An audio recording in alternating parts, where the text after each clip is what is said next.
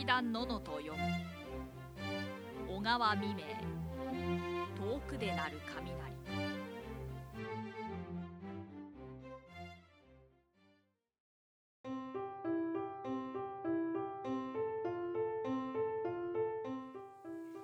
次郎は前の畑にまいたいろいろの野菜の種が雨の降った後で可愛らしい芽を黒土の表に出したのを見ました。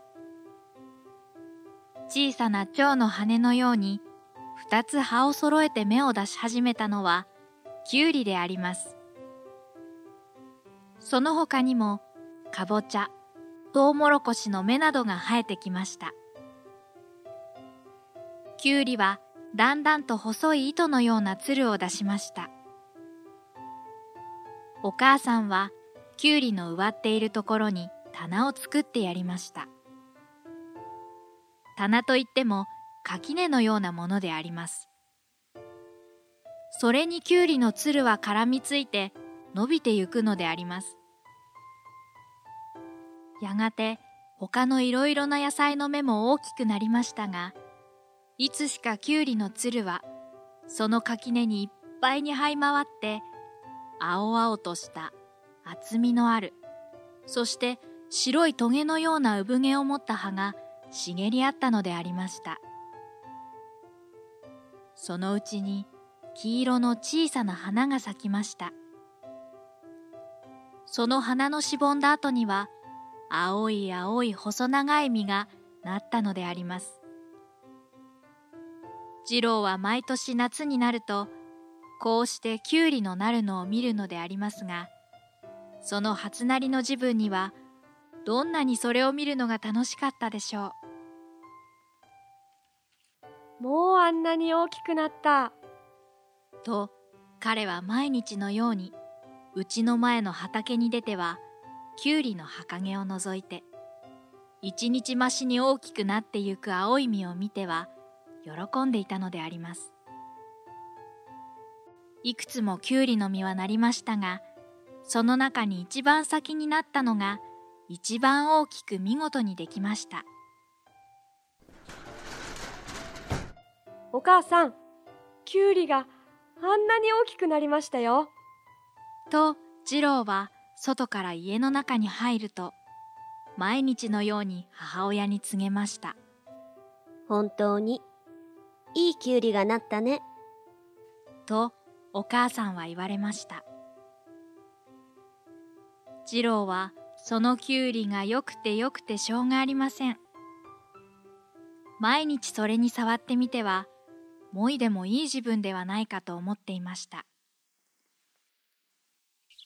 ある日のことでありましたお母さんは次郎に向かって「次郎やあの大きくなったきゅうりをもいでおいでなさい」「つるを傷めないようにここにハサミがあるから上手にもいでおいで。と言われました。次郎は早速畑へと勇んで行きました。そしてハサミを握って墓毛を覗きますと、そこに大きなきゅうりがぶら下がっています。次郎はなんとなくそれをもぐのが忍びないような、哀れなような、惜しいような気がして、しばらくそこに立っていました。次郎はぼんやりとして、夢のようにきゅうりが芽を出したばかりの姿や、やっと竹に絡みついて黄色な花を咲かせた自分を思い出すと、本当にこの実をつるから切り離すのがかわいそうでならなかったのです。次郎は貯金ときゅうりをもぎました。そしてそれを鼻に当てて匂いを嗅いだり、もっと自分の目に近づけて、この生き生きとした取り立ての新しい青い実を眺めたのであります。お母さん、これをどうして食べるの？と、次郎は尋ねました。まあ、見事ないい初なりですね。これは食べるのではありません。お前が釣りに行ったり、泳ぎに行ったりするから、水神様にあげるのです。とお母さんは言われました。次郎はそれを聞くと、なんだか惜しいような気の内にも、一つの寂しさを感じたのであります。水神様はキュウリを食べなさるの？キュウリはブカブカと流れて遠い遠い海の方へ行ってしまうのですよ。それでもお前の志だけは水神様に通るのです。とお母さんは哀れっぽい声で言われました。次郎は自分の名をそのキュウリに書きました。キュウリの青いつやつやとした肌は次郎の書こうとする筆の先の墨をはじきました。それでも次郎は何度となく筆でその上をこすって字を書きました。お母さんよく書けませんがこれでいいですか？と次郎はきゅうりを母親に示しました。おおいいともいいとも。それをお前は持って行って投げておいで。とお母さんは言われました。次郎はきゅうりを持っていつも自分たちのよく遊びに行く川の端のところへやってきました。ちょうど雨上がりで水がなみなみと岸にまであふれそうにたくさんでありました。そして悠々と流れていました。両岸には草や雑木が茂っていました。次郎はどんぶりと橋の上から手に持っていたきゅうりを水の上に落としました。きゅうりは浮きつ沈みつ次郎が欄干につかまって見ている間に下の方へと流れていってしまいました。次郎はこの日家に帰ってもきゅうりのことを思い出して寂しそうにしていました。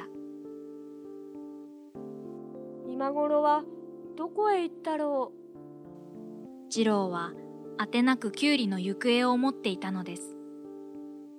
すると晩型の空が晴れて彼方には夏の赤銅色の雲がもくもくと頭を揃えていましたそして遠くの方で雷の音がしたのであります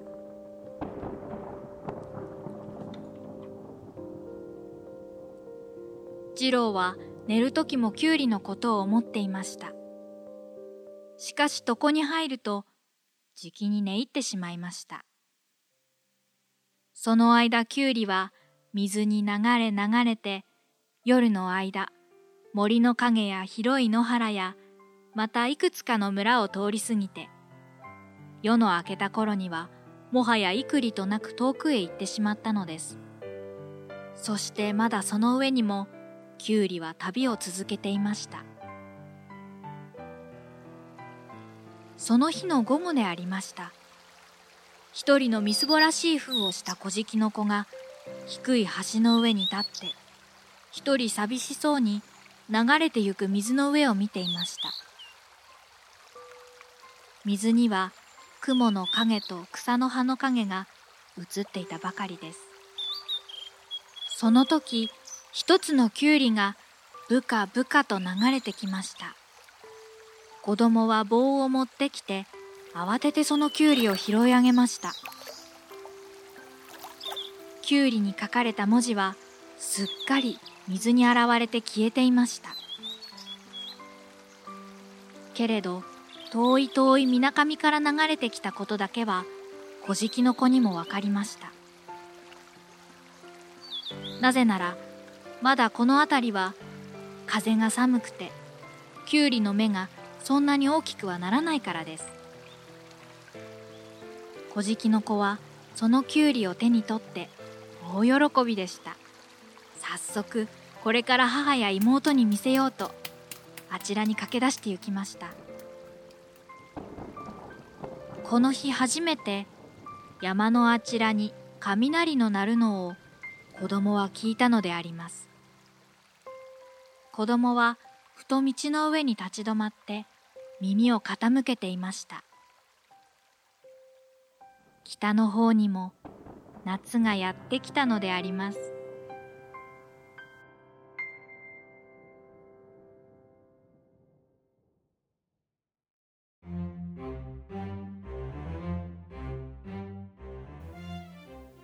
劇団ののと読む。小川未明遠くで鳴る雷。語りノア・ノエル次郎鈴木よし子お母さん吉田素子。テーマ音楽鈴木悟。以上でお送りしました。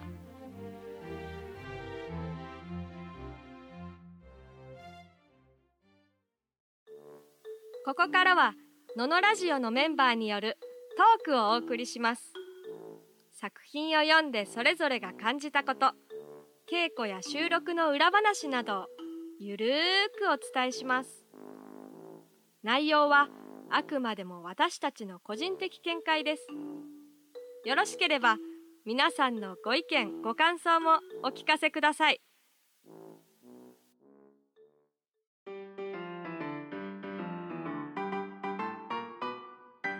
皆さんこんにちは。劇団ののの鈴木よしこです。梅田拓でございます。そして隣にいるのが劇団ののの吉田素子でございます。はい、今回はこの3人でお送りします。よろしくお願いします。よろしくお願いします。遠くで鳴る雷。これは童話扱いなはい、小川未明さんって結構子供向けのお話をたくさん書かれている方で、赤いろうそくと人魚っていうのが結構有名ですね。でまあその方の書かれたうん。あんまり有名ではないうん。初夏を感じるお話です。そう。ですね。いいよこの話僕いいと思う本当うんに。うん。これね頭で考えながらねうん。聞くよりももうぼーっと聞く方がうん。僕すごいいいなって。すごいね絵がどんどん頭の中に出てくるんですね。ううん。ん、なんか夏あそうだなとか。うん。私あの北海道出身なんですけど。ね。もう今ちょっと亡くなっちゃいましたけどもおじいちゃんおばあちゃんのお家に夏毎年帰るんですよ。でおじいちゃんおばあちゃんのお家って、まあ、北海道ですからあの2階がね入り口で1階が車庫になってる北海道ってそういうお家なのよ基本的に。雪積もっちゃうから。あ1階に出入り口あるタイだからうんでその車庫のところ開けて車庫陣をやるの。社交人？車庫陣知ってる？車庫わ陣からない。車庫でジンギスカンするの。へえ社交人っていうの？ああ違うよ。車庫の中に閉じこもってみんなでジンギスカンやったらそれ死んじゃうからね。そういうことじゃそういうことじゃないけどえその車庫のところにこううん。いろいろなんかまあ椅子とか並べてでそのうんガレージ前にねこうあの何？まあジンギスカンの鍋とかや網焼きとかこう出してみんなでワイワイやるバーバーベキューみたいなもんですよ。社交人社交人でその車庫陣のやる時はやっぱりそのねこうご飯とかみんなで準備するわけよ。はい。でそのうちのおじいちゃん家のその家に今とか庭があってうん。トマトやら大根やらそれこそきゅうりやらなってるんですよ。ですね。でもいでで食べるんだけどあれあれ以来僕土もいじってないしそういうこうなんかもいだことも全然ないけどなんかねこの話聞いたらその時のことを思い出してねそのきゅうりのとかトマトをもぎる時の匂いみたいなのすごいね思い出しちゃって。うん泣いた？いや本当にねかいやでもな泣き、まあ、ほ ほぼ泣きそうだよ。あんなことあったそうだそうだとか言ってちょっと物思いにふけさせるぐらいの。あ今回これねあの音がいいですねーそう。テキストと読み手もそうなんだけれども、もう場面がねすごいすぐ頭の中に出てくる。で匂いも感じるぐらいだったから。あのこの音をセットに今回したっていうことで、うん。やっぱり、ね、手前味噌ですけど、はい。新しい楽しみ方になってんじゃないかなって。私も結構ねこれ、うん。出来上がりを聞いて今喋ってるんですけど、うん。非常にいいなと思ってね。ラジオドラマとして聞いてて心地よかったしあののってこういう風なこともできるんだって。またちょっと児童向けになっていいなと思いましたね。今までちょっと大人っぽいのが多かったけれども、きゅうりにこれだけ思いを入れるおあの男の子のその気持ちが小さい頃そういうことあったなっていうふうに大人になった僕とかがこう思い出すようなお子さんのいるご家庭のお父さんお母さんとかこれ聞いてあ子供ってそうそうこんなこと楽しいとかこんなこと大事とかこんなことなんでだろうとか思ってるよねと思ってたよねっていうのをこうちょっとうん。頭にこう浮かべながら聞いてもらってやるとここの夏すごいいい感じになるんじゃないかないい夏になる。いい夏になると思うあのよっこはね鈴木さんはジロちゃんやってたけれども。はい。飛び入りジロちゃんを。そう飛び入りジロちゃん撮ってた時に、うん。あの演出のねノアさんが一応ナレーションでちょっと普段とね違う声色でやってたんだけども。そうですね。本来はノアさんだけが読む予定だったんですそうそうそうそう、けどねでもねジロちゃんとちょっとお母さんは別の人でやってみようっていうことでね鈴木さんと私がやったんだけ突然読みましたから。どね。あまりジロちゃんを掘り下げないまま読んでしまったんですが。ジロちゃんねなんか真面目ですよね。純粋なんだと思うけど。ああ純粋ね。あのねキュウリちゃんにキュウリちゃん。絵の愛が溢れちゃってるわけよ。うんまあね。大事にしたい。好きすぎる。そう、ん、キュウリが好きすぎる。なんなんでってってお花咲いてさ、うん。ちょっとずつ大きくなったとこから見てるわけでしょ、うん。毎日行ってさわかるよ僕それ。すごいわかる。それで大きくなったらお母さんにもいでらっしゃいって言われるでしょ？うんそう、普通だったらやった食おうぜですけうん、ど、そうですよ。キュウリ愛ができちゃってるそれをね一応水神様にね自分の身が身代わりなのかなあれは。として捧げ物捧げなん物でしょうね、としてこれからも守ってくださいっていうことでキュウリをはい。ちょっと突然不思議な展開になるんですけど。そうそうそう。いう風習なんでしょ？でお盆にさナスナスにさなんか刺してさ。水神様ってあの竜とかねカッパとかが、あーカッパね。水神様の使いだったりとか水神様そのものとして祀られてたりするので、まあ、カッパに捧げたのかもしれないなるほどね。カだったらすごい意味わかるね。うんそうだね。キュウリだうんうん。はい。まあ、ただねこれでねただこう流れていって、バイバイで終わるならばよくわかるんですけど、うん。こうんこでなんか不思議なのがやっぱこの下流での出来事が最後に付け加えられているっていうこれのがもいいよね話はそれで終わりじゃないんだと。そうそうそう。また新しい話なんだうーん。いうことでしょ？新しい話、ね、そういう考え方もあるのか。とそのキュウリに名前を書くでしょ？うん。墨でね、うん、で一生懸命木入れてぬ名前書いたキュウリを流すでしょ？うん。で川に流れてっていうのは多分そのキュウリをよりしろにジロちゃんのお話は川と一緒に一回消えてでそれが古事記のとこ行くんだけどでもそれまたヒロの子供でしょ、うん、うん、あその後ろで雷が鳴っていてまた夏の新しい話が始まるみたいな。ああー。な。るほどねいい話やでそこで僕ね聞きながらね このままその場で腹減ったからキュウリかじるかと思ったわけよ。ああでそしたら僕苗だったの。お母ちゃんや他の家族にそうれ大切に持って店に帰ろうって言って持って一帰る本のキュウリをね、ーうん。純粋だとそういう風に読めるんだ。そうかちょっとね見解がね。いやなんか私的にはもうそのまま海に流れていきましたでうん。終わるのかなって思ってて、うん。それがあなんか他の子に取られてしまうんだってちょっとマイナス方向で見ちゃってたのうん。ね最初は。うん。で、えーなんかそういう風にしなくってもなんか海の方に流れていってそのままキュウリがどこかに行ったみたいな不安っていう方がうん。ちょっとメルヘンかなとは思ってたんだけど、うん。でも梅ちゃんの解釈聞いてあなるほどね別の子供にまたそのキュウリが行って、お話のバトそこでンがねまたその家族の話になってくるかと思ったらああ児童文学やなって思そう。もうこれジブリ美術館で短編で流しなさいよって。いいから映像化して流しなさいよ。絶対ウケるから、う、うん、確かにね。っていうぐらいすごい本当に絵が見えるお話でうん。僕すごい好きですね。うん。えーこれあの太郎ちゃんはどこにいるんでしょうね。あ二郎というからには太郎がいるのかしら？えいるんじゃないあ絶対に絶対に太郎がいないと二郎はダメなの？あこの間のサイセゴ丼みたいに二郎ってあえて最初の子につけたりとかがあるってこと？うんまあないか複雑なお家だよねちょっとねうん。難しいよねそうね太郎ちゃんは年が離れてるのかもねもなんしかしたら。かそんな気はする。もしかもね太郎ちゃんがいるんだとしても、うん。なんかきっと自立した年なんじゃない、家を出てるのかもね。うん。家を出てそうそう家出てるかもしれないしねさちょっと大きいお兄ちうん。ゃん。吉田さんもお母さんよかったですよ。ねない母性を出したよ。絞り出した。そうそう。私もねうん。これあのちょっとねその場にいて急にちょっとやってみてっていうんで、うん。やったんだけれども、うんもいでらっしゃいってこう淡々という感じがよかったです。そうですか。うんやっぱりそれが大人と子供でちょっと違うじゃん思ってるこうんまあそうね。と大人になってから思わないでしょ？キュウリちゃんどうしよう？もいじゃう？とかって。